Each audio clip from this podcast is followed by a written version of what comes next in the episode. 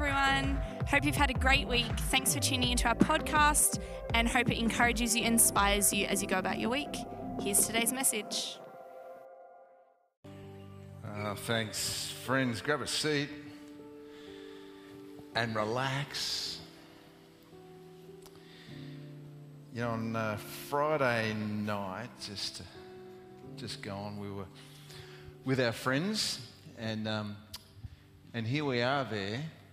Um, that's we're actually that, that photo is uh, is in our new backyard out at Whittlesea, and um, we wanted to go up and see the sunset, and that's our house sort of right down the down the bottom there, and we're up there, and it was just. A, I mean, we had a great time. They're really good friends, have been for decades. Um, Paul and Andrew are both uh, pastors like myself, and we've all been, you know, shoulder to shoulder through a, through a lot of life for, for decades, as I say.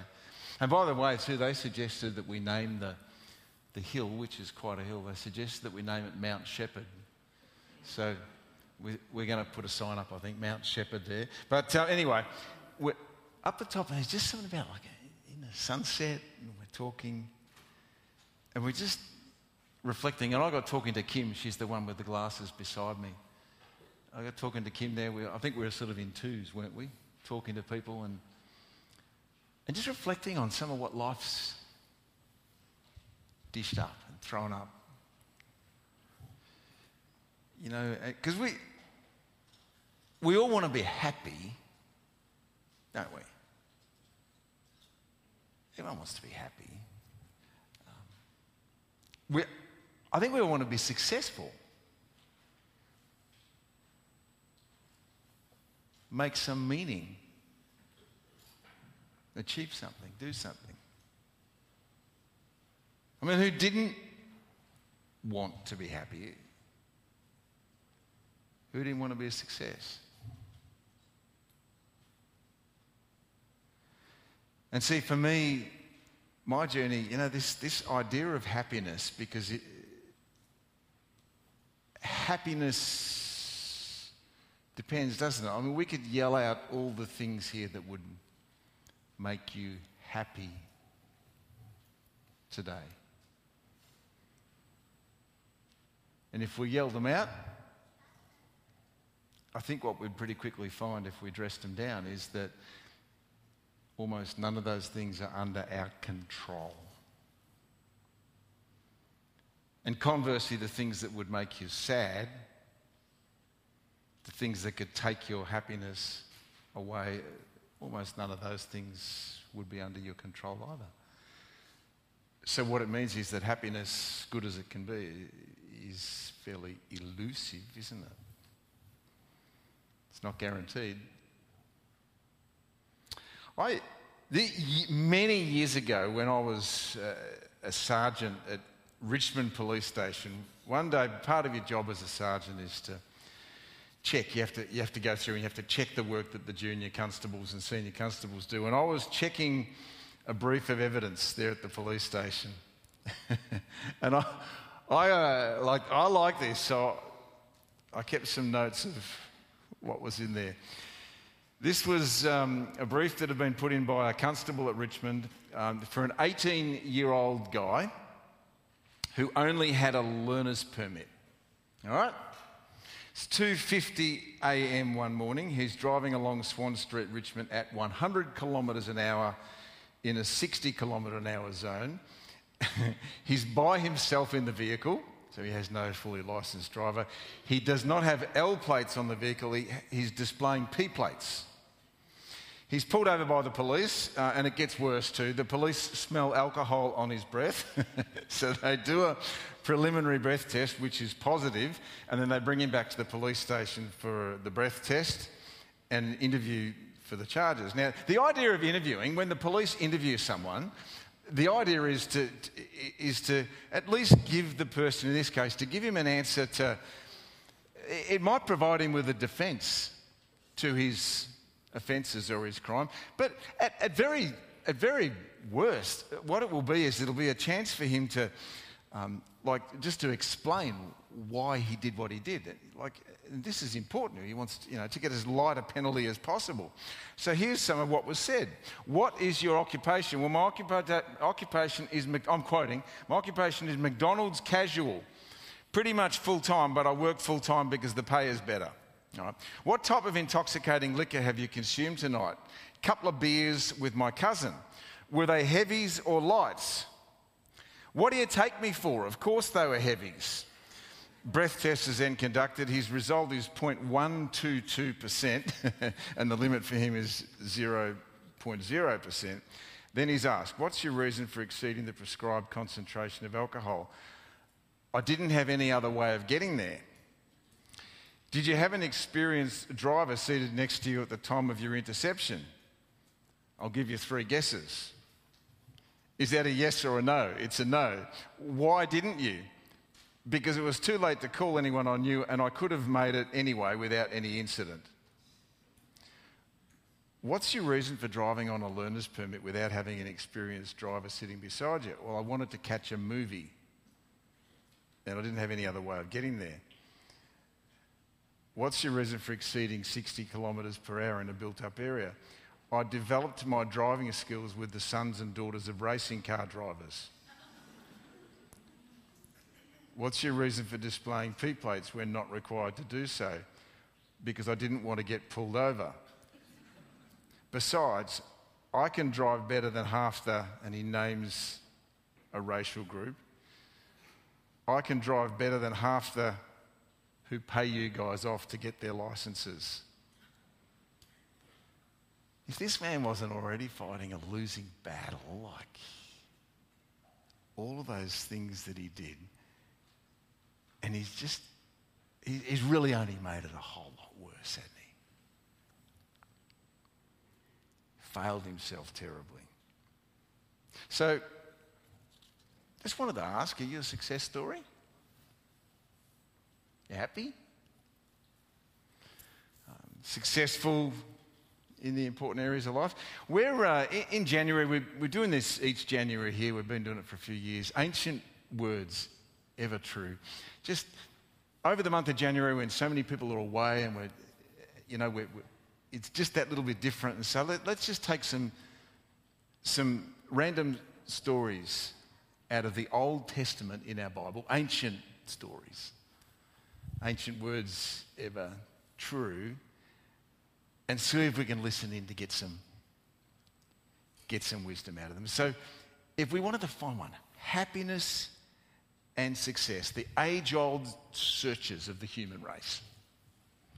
Listen in now to some of the most poignant and penetrating words ever written. Listen to this from Psalm 1. Oh, the joys Oh, the joys of those who do not follow the advice of the wicked or stand around with sinners or join in with mockers. And at this point, just want to say maybe the way that you've heard this before and the way that, uh, you know, that we've, we've heard it traditionally, not from the New Living Translation, is um, blessed, it'll usually say, blessed is the man just old style language. It, it, doesn't mean the male, it means the person. Blessed is the man who does not walk in the counsel of the wicked, or stand in the way of sinners, or sit in the seat of mockers. But they delight in the law of the Lord, meditating on it day and night. They're like trees planted along the riverbank, like a tree by the river, bearing fruit each season. Their leaves never wither, and they prosper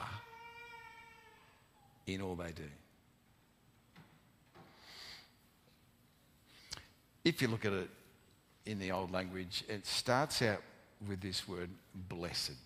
So, blessed is the person, blessed. Very expressive word, this, all right? Interesting that the book of Psalms starts with the word blessed.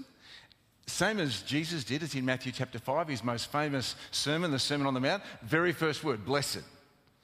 Um, the Hebrew word that's here in the Psalms for blessed, it talks about a state of happiness or prosperity that comes about when a superior bestows his favour.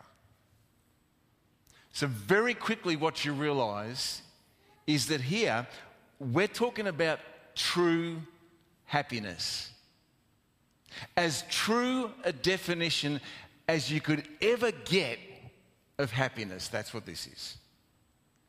But the word doesn't just talk about happiness in the way that we'd commonly understand it. Same word, you find it in the, in the Old Testament. Job chapter 5, verse 17. If you know the story of Job, this man suffering more than perhaps any person has ever suffered in history. And one of his advisors said to him, Behold, blessed, same word, blessed is the one whom God reproves. So don't despise the discipline of the Almighty. In other words, you're blessed, Job, even though you're suffering. So it's kind of like not probably a ha ha ha ha sort of happiness.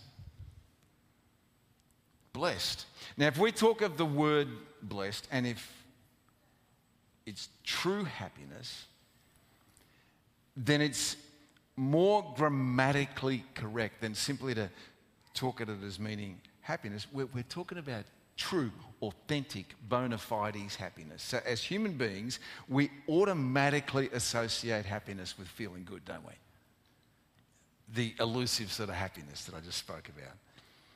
Whereas maybe true happiness might not mean just that.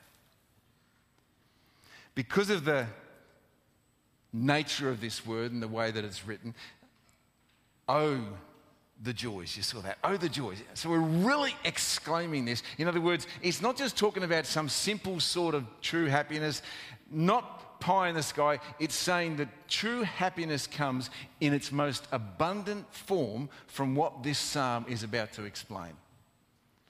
The psalmist is actually saying there when he says, Oh, the joys. Oh, hey guys, oh, how truly happy is, and then describe it in the psalm. This is a happiness, friends, listen to this. It's a happiness that's deep and lasting. It does not depend on outward circumstances. It finds precious fulfillment in the ordinary details of life. It gives hope even in the darkest of situations. No one can take this happiness away. In all reality, it's something that our world cannot match. The same word, blessed, in the New Testament, the Greek word, makarios. And the Greek gods, small g, the Greek gods were said to be makarios, blessed, happy. You know why? Because they were, and I quote, unaffected by the world of men. That's what made them happy.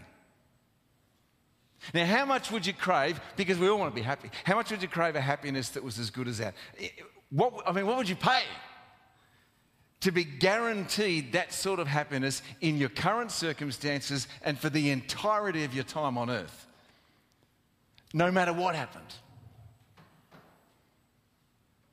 The psalmist then goes on and just describes, we'll look at it just for a few minutes. Uh, he describes this, this, this person who's blessed, first in, in a negative way, and secondly in a positive way. Really accurate picture. Look at the negative description. This is what the blessed person is not. I, this will be my fault somehow. I don't know why that's so small. What happened there? it should be the. Can you go back to the slide before, Nick? Is that all right? That's how big it should be. anyway, so if you've got your eyeglasses and you can read, um, I don't know what's gone wrong there. Anyway, a negative description. This is what it's, it's not, right? He says, okay, here's the blessed person. It's not a person who walks in the counsel of the wicked. Okay, the, the counsel, all right? if you walk in the counsel of the wicked. Counsel, that just means to advise or to consult.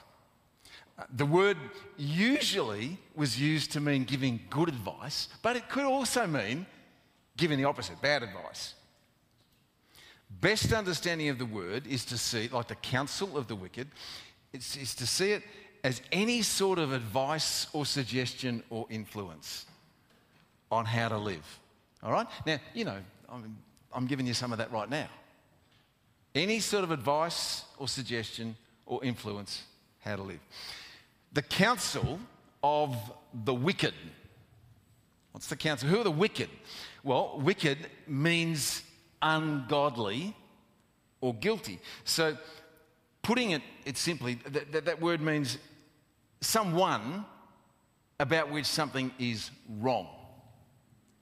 It's a legal term and it implies breaking the rules or the laws, like our friend that we just spoke about. More generally, the word talks about the category of people who have done wrong and they're still living in it. And they're intent on continuing with the wrongdoing.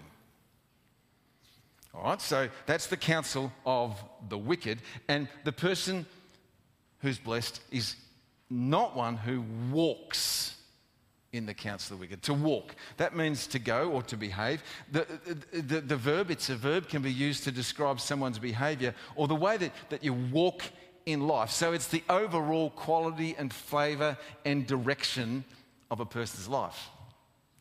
So if you put those terms together, what does it mean to walk in the counsel of the wicked? This is a person, is not the person who's blessed. If someone walks in the counsel of the wicked, Here's what it is he or she pays attention to the thoughts and the standards of those who are around about him or her. And they won't necessarily be authentic Jesus followers. And you know what it's like then when you experience that is that you feel a real need to fit in with them. So we would say things like peer pressure or to keep the status quo, or to keep up with the Joneses, or to go with the flow. So to be like all those around. Are you walking in the counsel of the wicked? Um, the, the, the second negative description, this is the person who's blessed, is not someone who stands in the way of sinners. Sinners, the Hebrew word there means an offender or a criminal. The word's particularly talking about someone who, who sins, who does the wrong thing habitually, because we all sin and do the wrong thing. There's a difference between habitually and, and, and things that we do and we recognize, we say sorry for, we repent of. But habitually, to, to sin now, to stand. Stand in the way of sinners. Stand means to strive after or to serve. So, practically speaking, it's talking about your sympathies and your priorities. So, we all love to be like certain people, don't we? We become so keen in some situations that we virtually serve the image of the person that we want to be like. And that's what this word's talking about. I mean, if you've ever met and talked with someone famous, you've got a feeling of what it, of what it feels like. It's like, oh, I just want to be like her or like him. To stand in the way of sinners, that's, that's the, the way means a going or a way or a journey or a road or a manner, a course or a way of life. So, more often than not, that's talking about the way, it's, it, it's the actions and the behavior of people. So, if I'm going to stand in the way of sinners, I'll be actually, you know what? Falling in love, enamored by the lifestyles of those around about me to the point where, where, where I'll be thinking about that a lot. And that serving may well then come out in my actions. You're captivated, enthralled by other people? Find yourself daydreaming about what it'd be like to, to be so and so? The third one is that this person does not sit in the seat of mockers.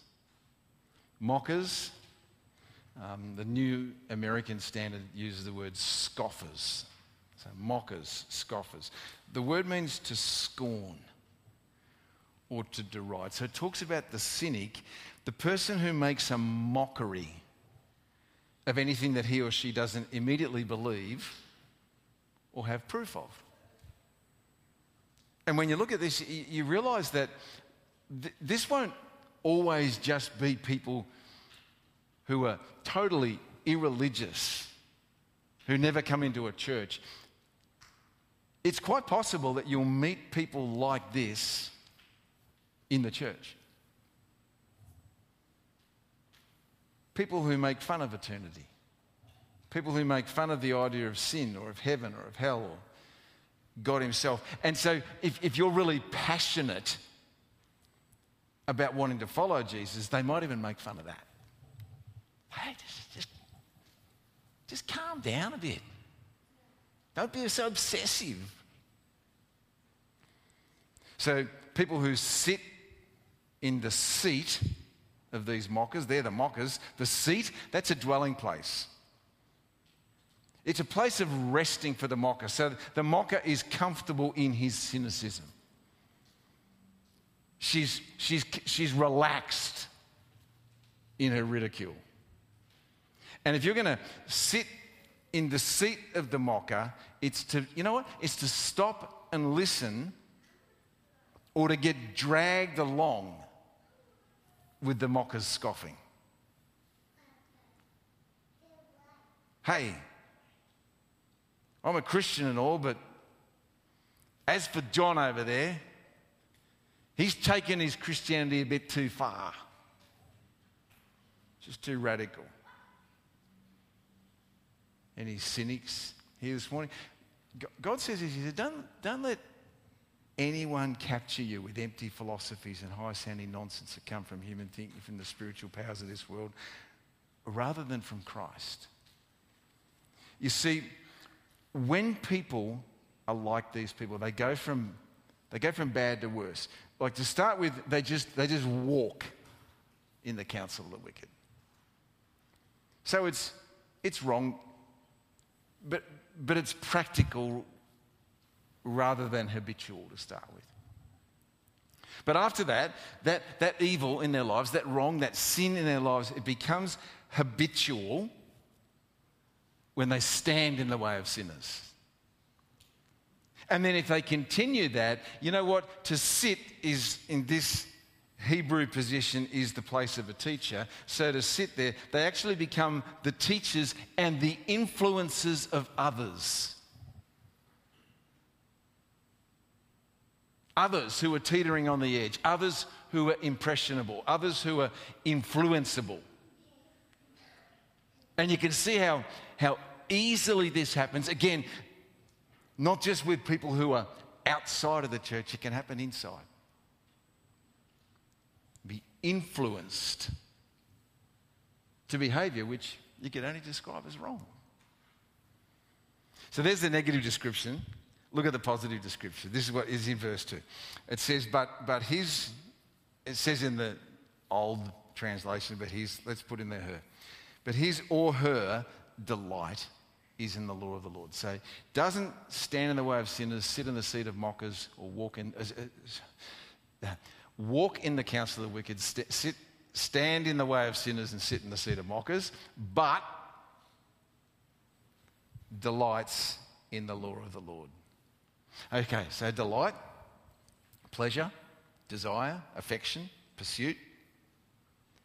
The main meaning is to feel a really strong positive attraction for something. It actually, like, like just to like something very, very much. What's the happy person's delight in? The truly happy person's delight. The delight is in the law of the Lord. Law, that's instruction, doctrine, regulation, direction, statute. And the essential meaning of that word when it's in the biblical setting is teaching.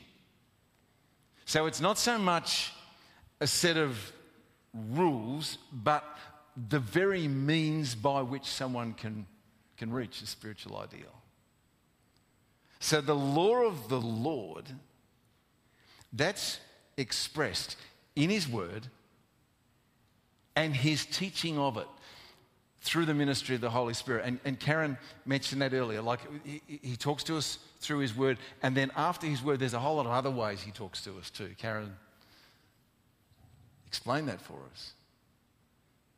That's the law of the Lord expressed by God. So the question would be uh, do you delight in God's word?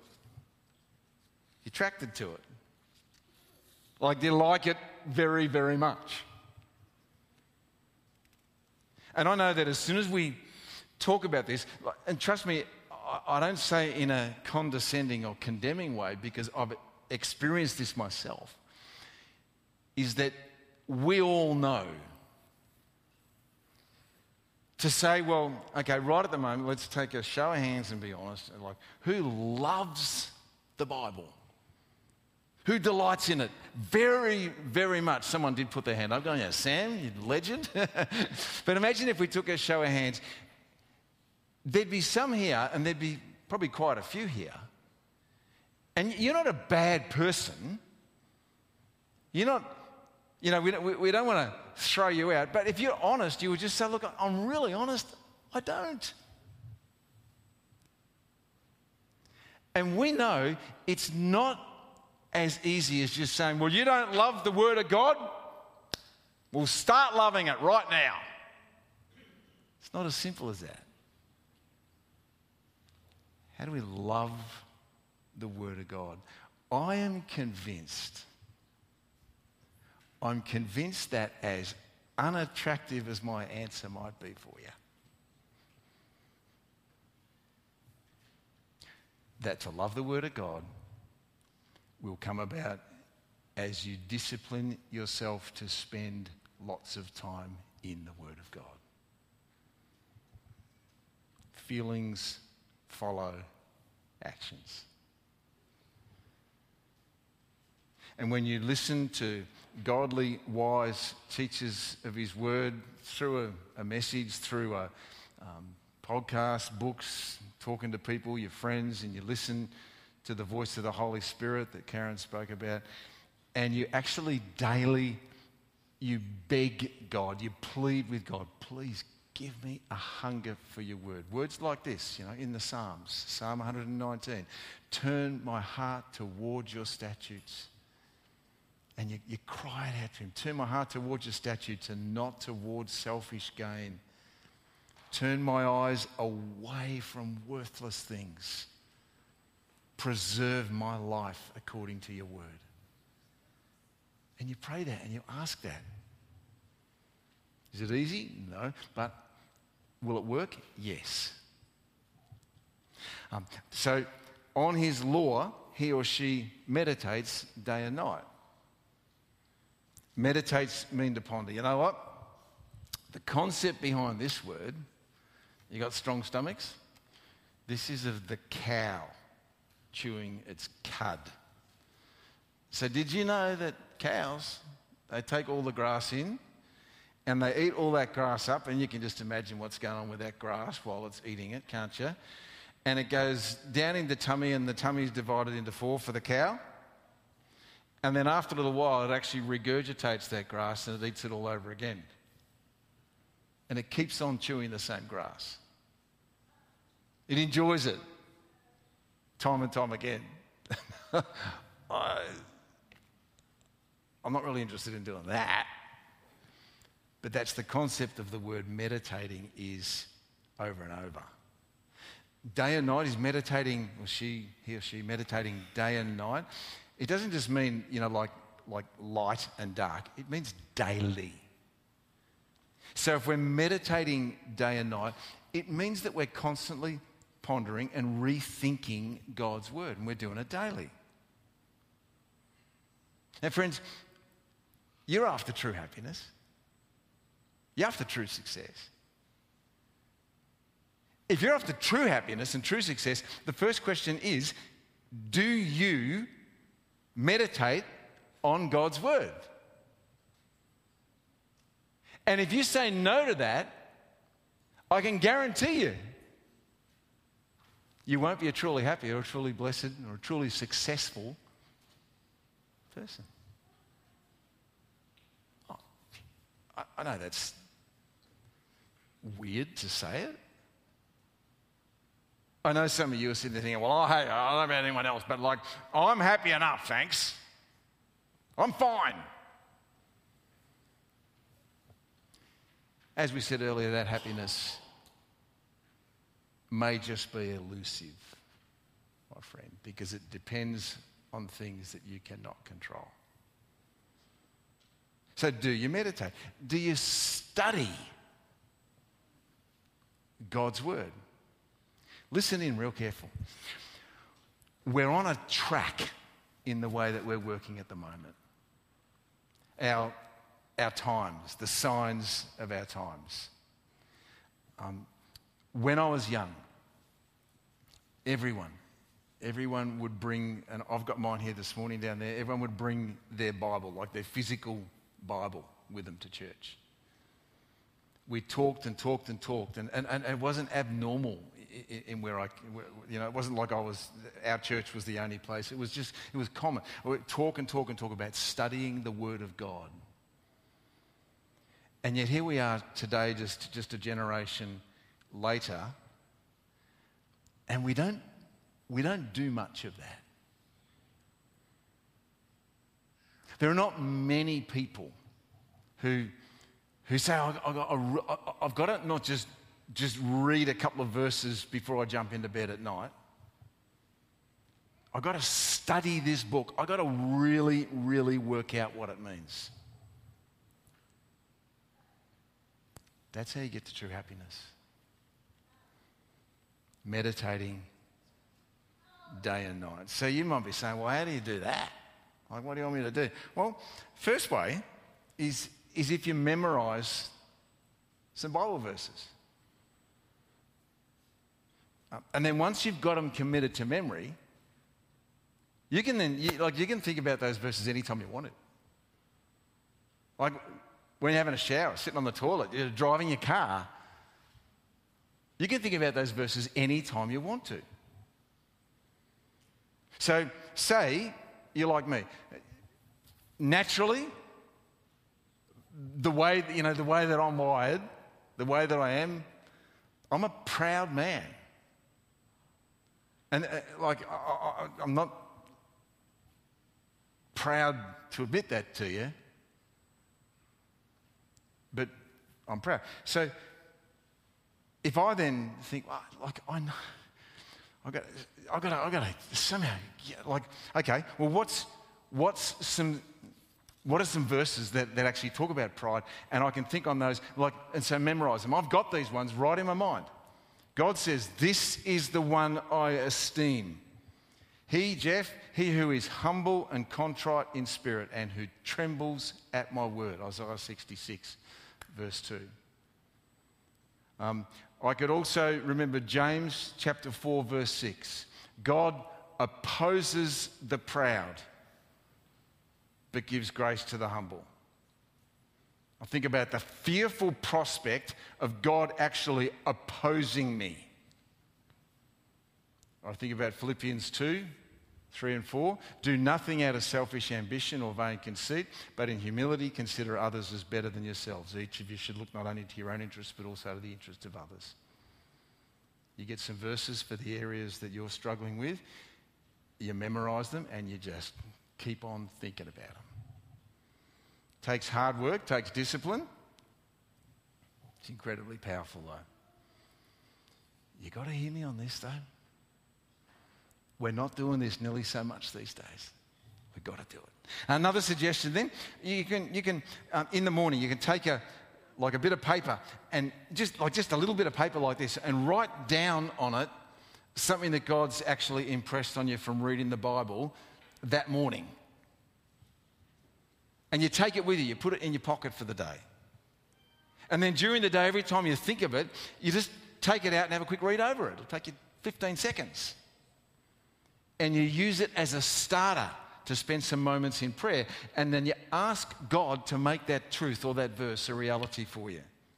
Once, years ago, again, back in police days, and I remember I was in Adelaide for, for work, and and um, it was just a like I, I, was going through a really really hard time personally. I'm over there trying to trying to work on a on a murder investigation and trying to concentrate.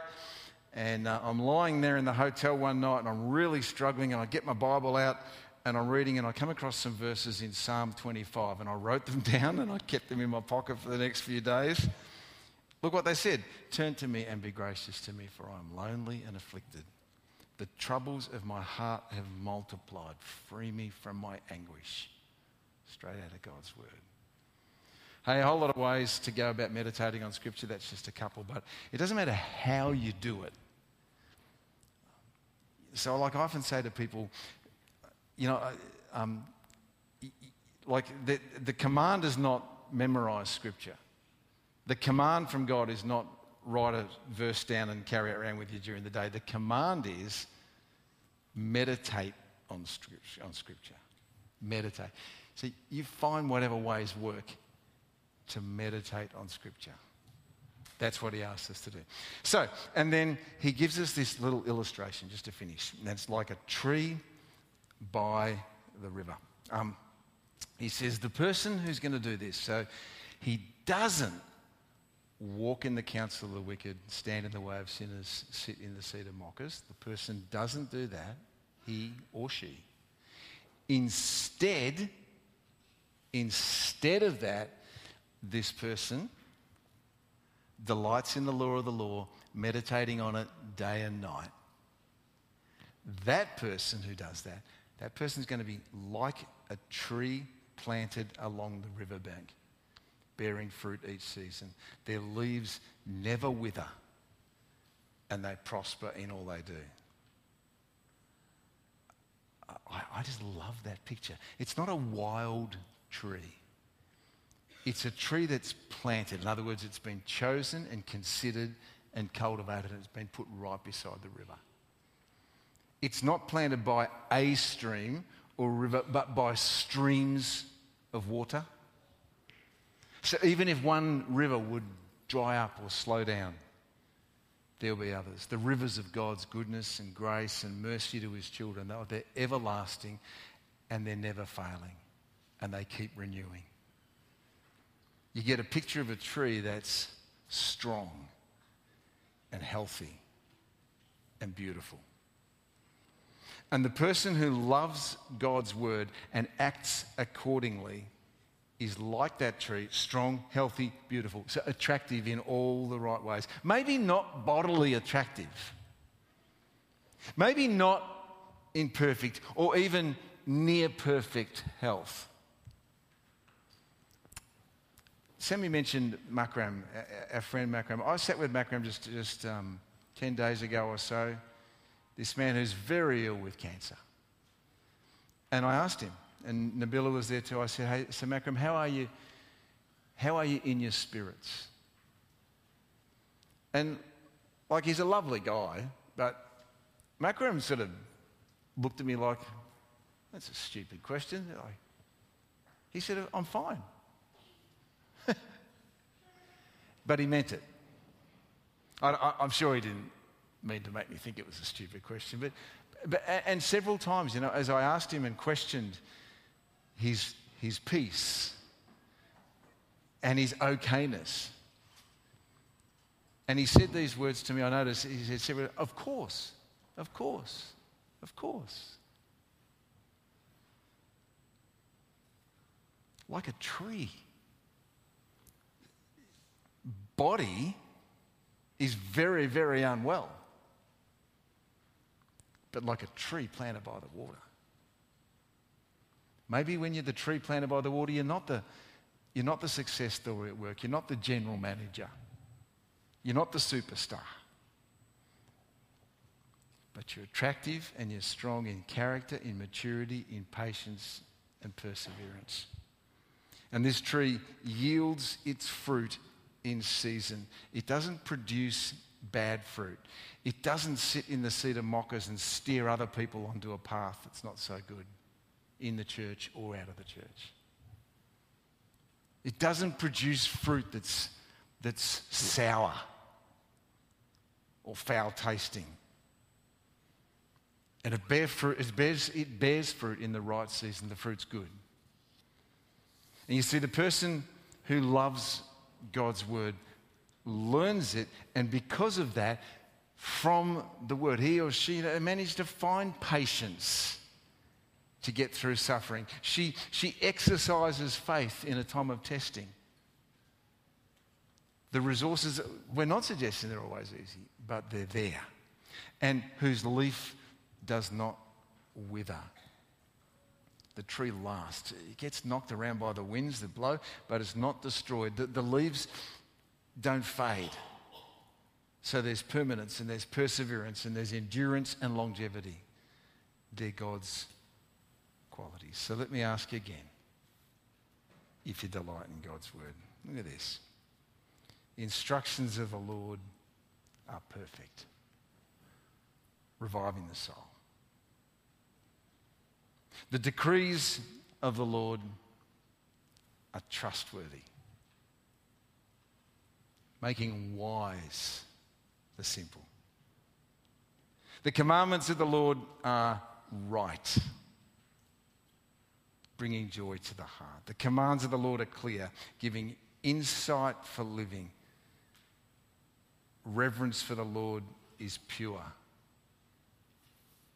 lasting forever. There have been so many times I've read those words, and I'll, and I'll be writing down in my journal saying, God, I, this morning, like, I need you to revive my soul. I, I ne- I'm simple, I need to be made wise. Um, I, I need joy in my heart. I need insight for living.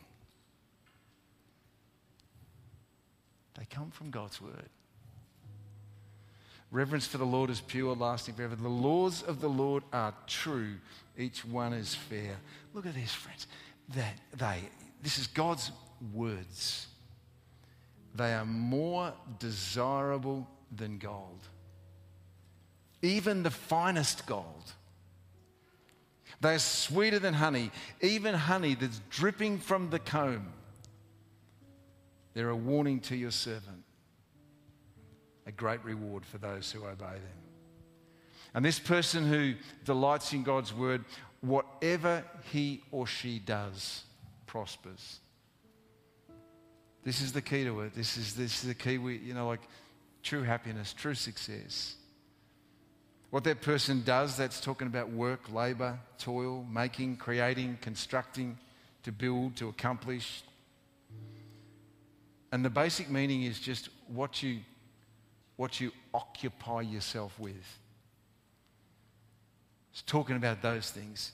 Simple enough. And whatever you occupy yourself with prospers. What's that means? Because you might be thinking, oh, hey, cha-ching. This is cash. That's not what the word means. Um, the Hebrew word just generally expresses the idea of a successful venture as contrasted with a failed venture. So if you apply that to life, what it means is actually hitting the target actually achieving your destiny. Actually fulfilling your purpose. And the source of such success is God. And it's sometimes even used to describe victory, that word. So we're not talking about success in worldly terms. We're well, you know, we measure that by power and fame and money and notoriety. But in the upside down order of God's kingdom, I mean, He measures success by, by integrity and purity and morality and Christ likeness. And, and in a man, a, a, a, godly man, a beautiful man like Makram, in, in incredible, genuine peace.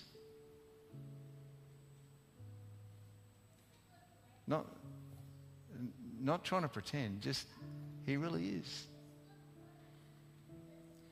And that sort of success actually is exemplified in Jesus, in Jesus Christ Himself. He lived and died on this earth for every human being. And then, towards the very end of that time, He's cruelly put to death on a criminal's cross so that He could take the blame and the punishment for you and for me. Not just for the things that you did that were wrong, but just for your, you know, just the natural bent that you've got that I've got that's wrong. So for all the things that you ever did or said or thought or felt that were wrong. And all the things that were did or said or felt or thought that were wrong that affected you as even as a victim. And Jesus was publicly humiliated and mocked and jeered at, and he endured physical agony. And he did it to give you the opportunity to be his child forever. There's true success, true happiness. Let's pray together.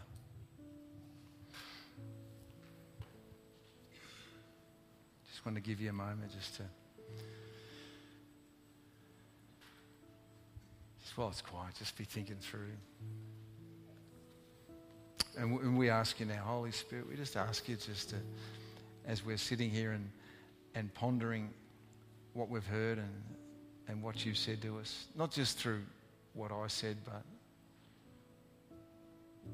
Karen's beautiful story as well, and then, and then her reminder that you speak to us through the songs of worship that we sing. So, in whatever way you've been speaking to us today, Holy Spirit, please, I, we just ask you now, just for, just for clarity as we sit here and think. It'll be quiet. We just want to think on that.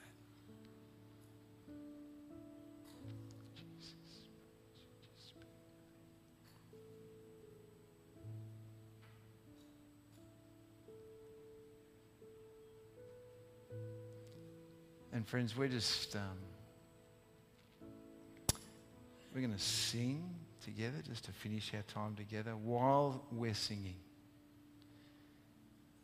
And then after we finish as well, we'd love to be able to pray with you. We've got our prayer team, and uh, we've just got a couple pastors on deck. The others are not here, they're on holidays, but um, we'd love to be able to pray with you. So, for prayer, you can come to the front. You'll see that I'll be down there. We'll have um, one of our, I'm thinking maybe we'll have Velmo that's down the front there as well, one of our elders. And, um, and then up towards the back there, our members of our prayer team, Ian will be there, Jenny will be there, Pastor Sammy will be there. You'll be able to find them up there easily. They'll have a little tag hanging around their neck. You can see it. We'd love to pray with you. And it doesn't have to be one of us either. You might grab someone who you, who you know loves Jesus, get them to pray with you. Maybe just sit, kneel, be by yourself and pray whatever you want. It's important just to be able to pray and and let's pray for each other. And this is one of the big purposes of us being together here. This whole idea that God thought up. We're here today not just to sing songs and listen to a message and have a cup of tea or coffee and go home, but we're actually here to, to serve each other. And so this is our community where we meet together and, and we're we're taught and we're energized and equipped and inspired by, by God together. And there's something very powerful as we do that with all of us together.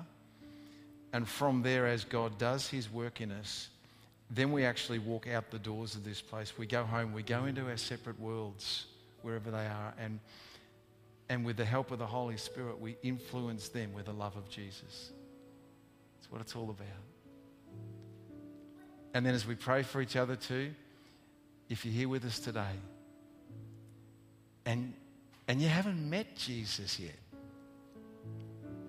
there hasn't been a time or a, a season or a journey in your life yet where you've actually said, Jesus, I want you to be, as Karen said, the leader of my life. Well, then the door's wide open for you this morning, my friend. You can meet Jesus this morning. And if that's the case, what I encourage you to do is just to seek out one of the people who are there to pray with you and let them know you I'd love, love to pray together, and, and we would pray with you for that. So that's that. Thanks so much for listening. God bless you. I love you guys. Thanks for listening. And we're going to sing together. Come get some prayer, uh, front or back. And thank you so much for listening in. God bless you.